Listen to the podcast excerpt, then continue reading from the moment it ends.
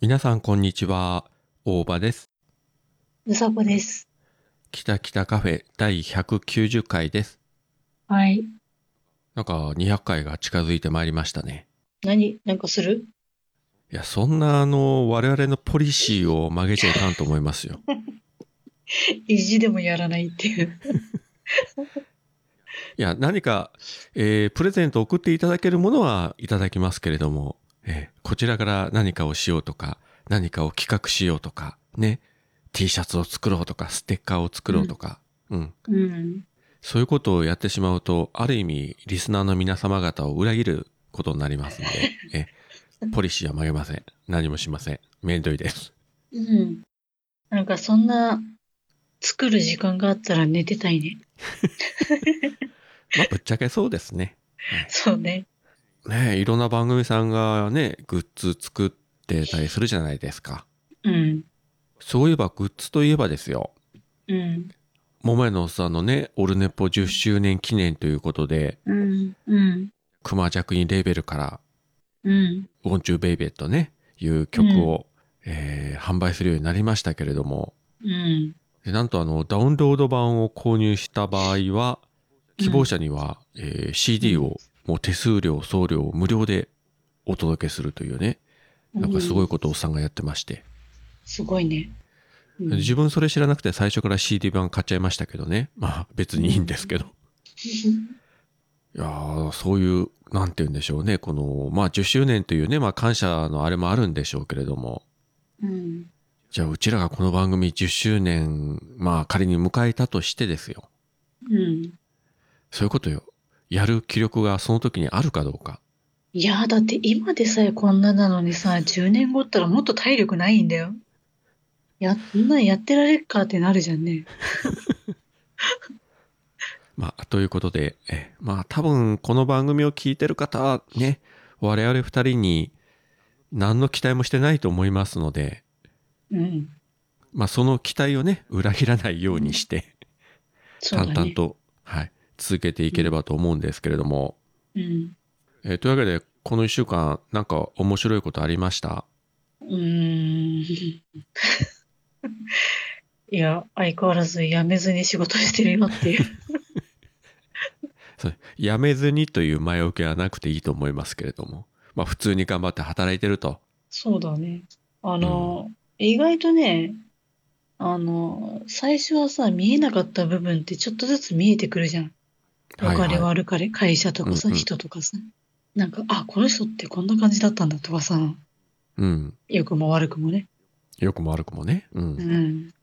なんかね、ま、まあまあ、いろんな事件はあるんだけど、ちょっと話せないからさ、言わないけど。 まあまあ、まあまあのことは起きてんね。 マジかっていう。ぶっちゃけ言うとね、うちの職場でもあったんですよ。まあまあ、やばいことが。 本当。これもね、喋れないんですよ。 いろいろと差し障りがあって。ねえちょっとね。大体やばいことってね、話せないこと多いからね。そう。笑えることとかね、いい話だったら、まあ、ある程度言えるんですけどね、うん。やばい話はマジでやばいんで何も言えないという。 うん。まあ、この番組、会社の人が聞いてないっていうのは分かってたとしても、でも話すのはちょっといかがなもんかみたいなさ。さすがにね、さすがに。下手したら、あのね、我々自分で自分の首を絞めることになるかもしれませんので、いやー、ちょっとね、もしこれがバレたらもう本当に社会的抹殺だよね。もう、個人情報のね、漏洩みたいな話で、本当だよ。ポッドキャストはね、まあ、ネットを使ってますから、本当にあの、全世界に向けて配信しておりますんで、うん。ね、うかつなことを言ってね、誰も聞いてないだろうと思って喋ったらね、うん、うんどこでどうつながって実はっていうのがね、ないとは限りませんからね。ねえ、怖いよね。例えばさ、ある日ね、職場の人からさ、うん。あなたってもしかしたら、キタキタカフェっていうポッドキャストで喋ってるうさこさんですかとか、言われた暁にはどうしますかまあ、聞いてる人は声知ってるからね、ねえ。バレるよね。もうなんか本当にそこの仕事を辞めざるを得ないぐらい恥ずかしいですよね、これは。うん、恥ずかしいっていうかさ、いや、そうやって言ってくれるならまだいいよ。急にさ、ねえ、ちょ、うそこさんって急に呼ばれてさ、はいとか返事したらさ、終わってるよね。 やっぱりそうだ。お前がうそこだったのか、みたいな。あなただったんですね。いつもいつもパンの耳を食べてる人は、みたいな。そんな恐ろしいことある だって恥ずかしいでしょ、職場でさ。あなたってそうだね毎日毎日ご飯を炊かずにパンの耳食べてるんですって、みたいなこと言われたらさ。炊飯器買ったのに使わねえみたいな。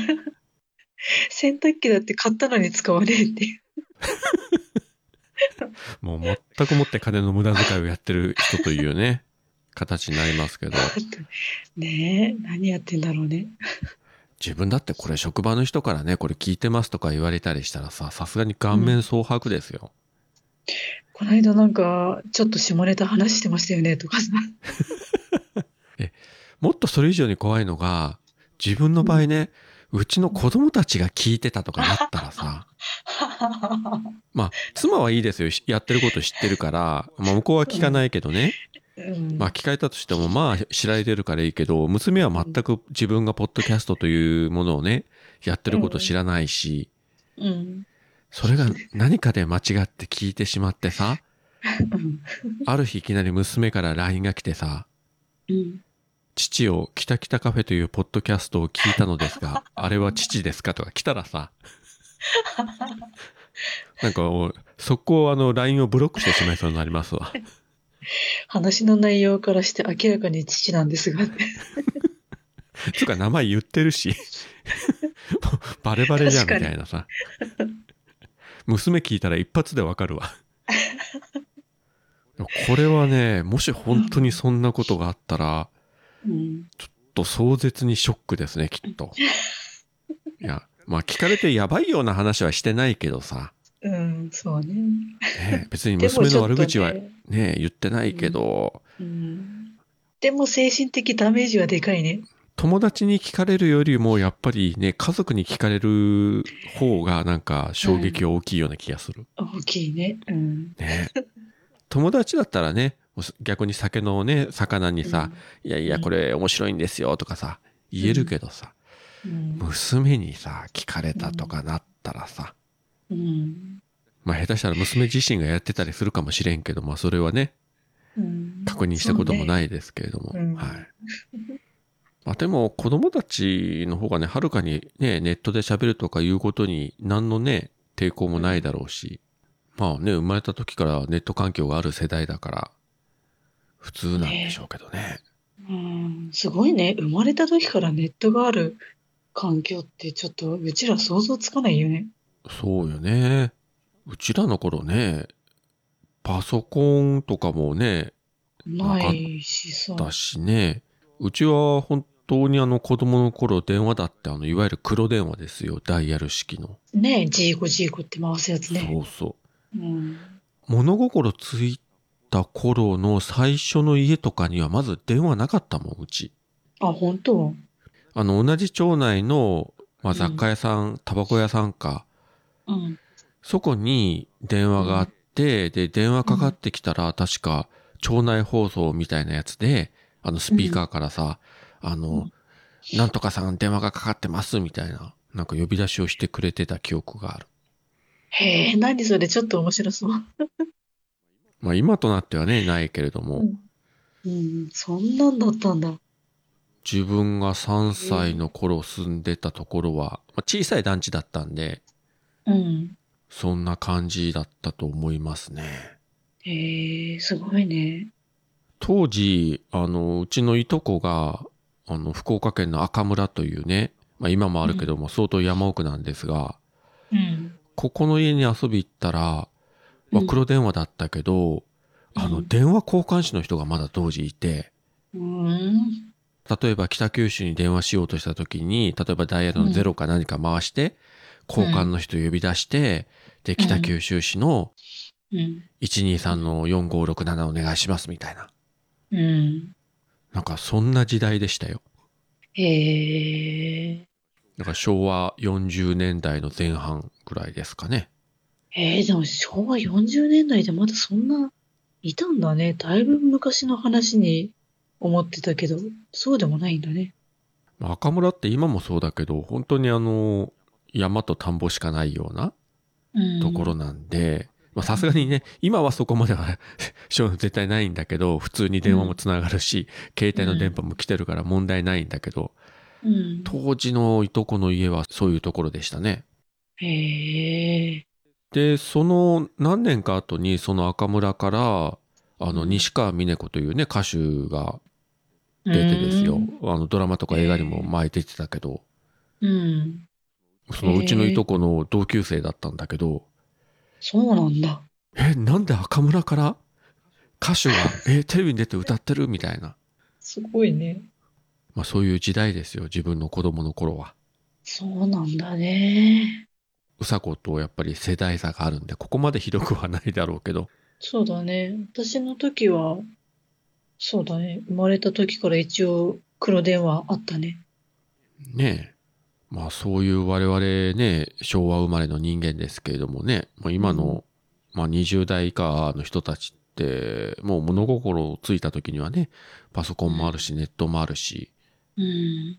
これでもね、あとまた20年とか経ったらさ、また全然違うね、あの世の中になっててさ、うん。なんか昔スマホっていうのがありましたよね、みたいな。そそういうこことま言われで。てると、うん、思うのよ。え、スマホ昔パソコンとかあったんですよねって。本当いや、さすがにパソコンとかあるんじゃないなくなるかね。端末はね、もちろんあるんだろうけど、うん今のスマホみたいな形のやつが20年後もそのまま残ってるとはさすがに考えにくいよね。ああ、ちょっと想像つかないけど、全然。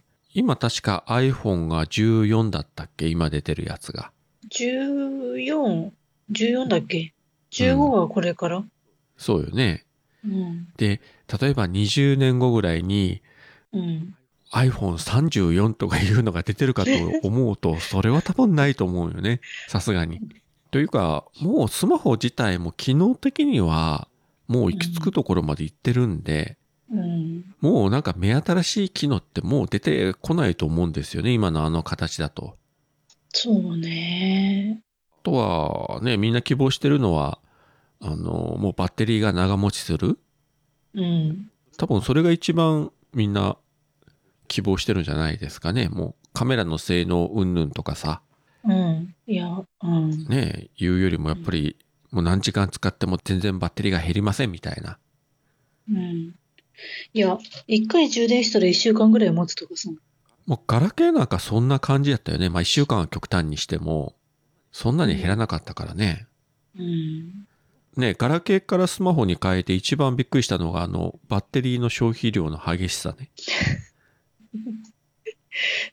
まあね。まあ考えたら小型のパソコンだからね、それは減るわなと思うんだけど。いや、あのね、バッテリーの持ちもそうなんだけど、うんまあさ、私昔北海道に住んでたんだけど、うん昔って、まあ昔ね。あの、あれさ、私さ、あの、冬になるとさ、流氷見に行ってさ、外でこう、撮ったりするのよ。ほうほど動画でね。う。うんうん。で、そうするとさ、もうあまりの寒さにうん。電源落ちるんだよね、iPhone が。バスっへえ。て、まあ、再起動して、もう一回やるんだけど、ほんとあま、風が吹くとさ、もうほんと寒くて、ダメなんだよ。電源落ちちゃうんだよね。だからその、まあ逆にさ、熱暴走して暑い時もさ、電源パチって消えるんだけど、うんうだかんうん。らその暑さ寒さに強いスマホにしてほしい。iPhone とか。まあ、そもそも流氷を取りに行くような環境はあんまり想定してないでしょうね。さすがに。いやー、だって、冬だぜ。雪降るんだもんだって。海外だって雪降るとかあるでしょうよ。だってさ。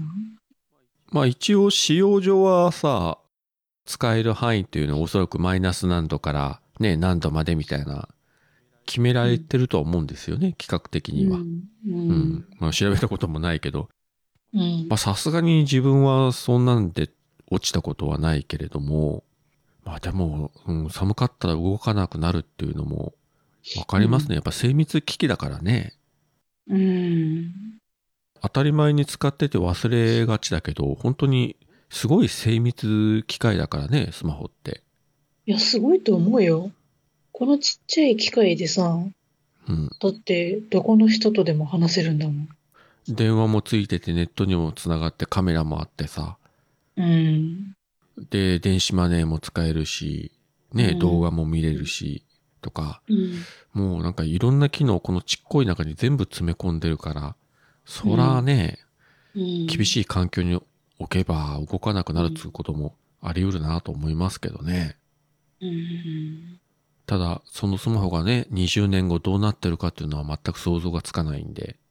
そうね。だって、うさ、20年前、スマホとか影も形もなかったでしょ、まだ。 20年前、そうね。ねえ。そうだね。うん。ガラケーも、まあ、20年前確かに自分もガラケーだったけれども、あれだってほら、こう、二つ折りになってパカッと開くのが出てきた時に非常に画期的だったじゃないですか。うん。お、すごいと。なんか広くなった、大きくなったみたいな。見やすくなった。そうねうん。うん。さあ最近なんか二つ折りできるスマホっていうのもね、出たみたいで、ねいや、あるけどさ、あれどうなのと思って。まあ、かなり高いという話は聞いたことがあるけど、ただ、みんながみんなそれにするかって言ったら多分しないと思うんですよね。しないよね。ねちえょっと、使いづらそまあ、そこまで画面広げるぐらいなら最初からタブレットにした方がいいし、う。そうなのよ。そういうことなのよ。ね、スマホは小さいから使いやすいし、大きい画面で見たいならね、うん。あの iPad とかね、いろんなタブレットが、Android も安いのいっぱいあるし、うん。まあでもこれもね、本当に10年、20年経つとどうなるかわかりませんし、うん。まあそもそも20年後自分がこの世におるかどうかもよくわかりませんけれども、まあ生きてたらちょっと見てみたいですよね、どうなってるか。そうね。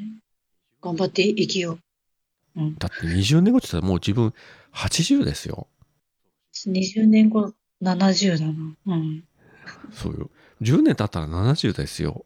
本当にこんな、うんあの、ヘラヘラしてますけれども、アニメばっかり見てる し。もう最近なんかもう、あの、Kindle の Unlimited で無料で漫画ばっかり読みふけってるけどさ、本当。本当に。どう思いますかいや、まあさ、今はこんな感じだけどさ、来年定年になった後、どうなるんだろうね。まあ、一日中好きなことしてられるんだよ。なんか、人として終わるような気がす るね。 もう、もう、すごいね。危機として引きこもり生活でさ、もうネットにさえそうだね繋がっていれば俺はいいんだということで形でさ、うん、なんかもう Kindle で漫画読んで小説読んでさ、で、うんあとはあの、もうずっとネットフリックスとかアマプラでずーっと見てたりしてさ、で、たまに外に出たなと思ったら映画館行ってって。 そう。やばいですね、これは。やばいじいちゃんになるね。まあ今もね、あんま大して変わんないんですけどね。そう、大体そういう日々送ってますか楽しみだね。ら。いやー、楽しみですね。うん。一気にダメ人間になりそうで恐ろしいですけれども。うん。まあいいんです。もうね、頑張って働いてきたから、ね、うん定そう年だよ退職後はうんもうダメなやつになるんです、私は。うん。うん。もう満喫したらいい。うんそう。もう残りの人生をね、もうダメダメ親父になって。あそういえば昔、ダメ親父っていう漫画があったな。今、ふと思い出したけど。本当。サンデーかなんかで連載してたな。まうんあ、すいません。どうでもいいけれど、今、ふと思い出しま した。オルネポ10周年記念シングル「ウォンチベイベー」クマジャックインレーベルプロデュースによりダウンロード販売中購入者にはカラオケ音源付き CD をプレゼントします CD 単品でも売ってますどちらも300円クマジャックインレーベルかオルネポ特設ページの方へアクセスくださいウォンチベイベ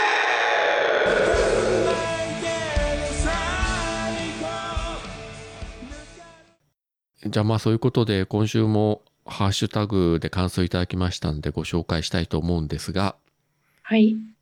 えまずは、なおさんからですね。うん。思った、想像した、お墓でバドミントンしている親子がグリーンと A ちゃん、あり得る。うちの親が、えー今年墓じまいをして、樹木葬の申し込みをしてました。そして先日亡くなった祖母はこれから海に散骨をする予定です。てな話はポッドキャストで普通にしちゃう私も、かっこ以下略、といただきました。ありがとうございます。りがとうございます。この前、うさこが、そのね、うんうちのお寺にグリーンがいるという話をして、うん。その後も考えたら、本当になんかあり得る話で怖いなと思って て、うん。なんかグリーンのことだから、こう LINE が来てさ、うん。ご無沙汰してますとか、こう雑談一つさ、ところで大場さんところ、あの、仏教は何宗ですかとかさ、さりげなく聞いてきてさ、うん、で、しばらくやりとりした中でまた今度はしれっとさ、ところで大場さんところのお寺ってなんて名前ですかとかさ、うん。で、その情報を掴んださ、グリーンのことだから、うんえー宗派と寺の名前と、そして北九州市の近郊という情報を得たからって言って、ざーっと調べて、うんここだというのをピンポイントでね、特定して、うん。で、お盆とかの時に張り込むというね、ことやりかねんよなということをついつい想像してしまってですよ。あ、大場さん来たって。よし、バドミントンするぞって。全くあの冗談に聞こえんというのは怖いんで ね。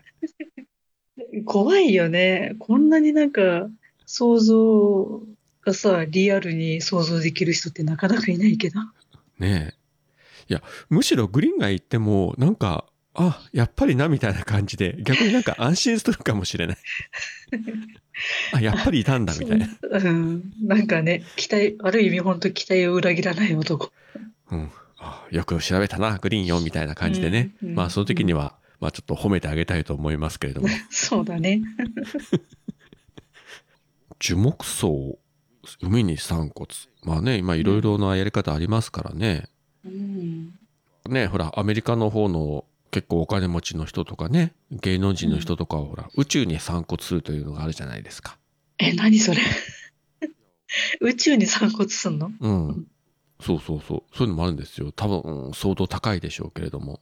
え、宇宙でパーッと巻くってことまあ、どの程度、まあ多分ね、小型のロケットだって打ち上げるの金かかるから、全部の骨を持っていくかどうかまで調べたことないけど、なんかそういうのがあるっていうのは、うん聞いたことがあるし、なんかニュースでも見ましたけどね。へえ、すごいね。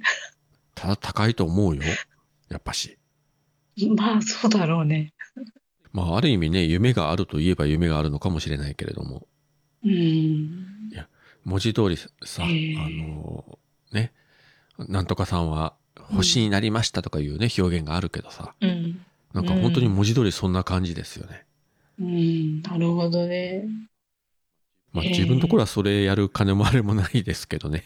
すごい時代は進んでるね。ね。話全然変わるんですが、なおさんで思い出したんですけど、うん。えっと、この前、くだばな聞いてたら、あの、うん冒頭で、きょうちゃんが、うん。上司の人と、車で出張して、で、高速道路を走ってたら、うん。高速道路の脇に、車が止まってて、うん。故障かなんかかなと思って、あの、通り過ぎるときに見たら、うん。うん。えーお尻を出して用をしてるおっちゃんがいたという。 そういう話をね、まあ、冒頭からきょうちゃんがしてたわけですよ、危機として。うん。うんで、なんじゃそれはと思って聞いてたら、その次の瞬間にね、うちの番組の CM が流れて、ここで流すのがうちの番組の CM と、なかなかやるなと思いましたよ。まあ、ね。あの、おっさんのお尻みたいな番組ですから。いや、どんな番組だよ。まあ、そういうことを今、ふとね、思い出しました。はいはい。まあ、どんな流れであっても、うちの番組の CM を流していただけるということはありがたいことでございますよ。はい。そうだね。うん。えーお次はアポロさんから、えー令和5年8月17日拝聴したアップルポッドキャスト番組ハッシュタグリスト丸2の中に、えー、キタキタカフェ入れていただきました。ありがとうございます。ありがとうございます。えっと、今週はこのお二人からでしたね。はい。はい以上でございます。はい。ポッドキャスト番組の音楽がしっくりこない。訴求力のある CM を作りたいけど、音楽の商用利用はめんどくさい。新たにレーベルを立ち上げたが、ライバルに差をつけたい。折れた前歯を差し歯にしたけど、違和感がある。ぜひ一度、ジャックインレベルにご相談ください。相談料無料。ご満足いただけなかった場合は、他のレーベルをご紹介します。イェイイェイイェイ。あなたのジャックインレベル。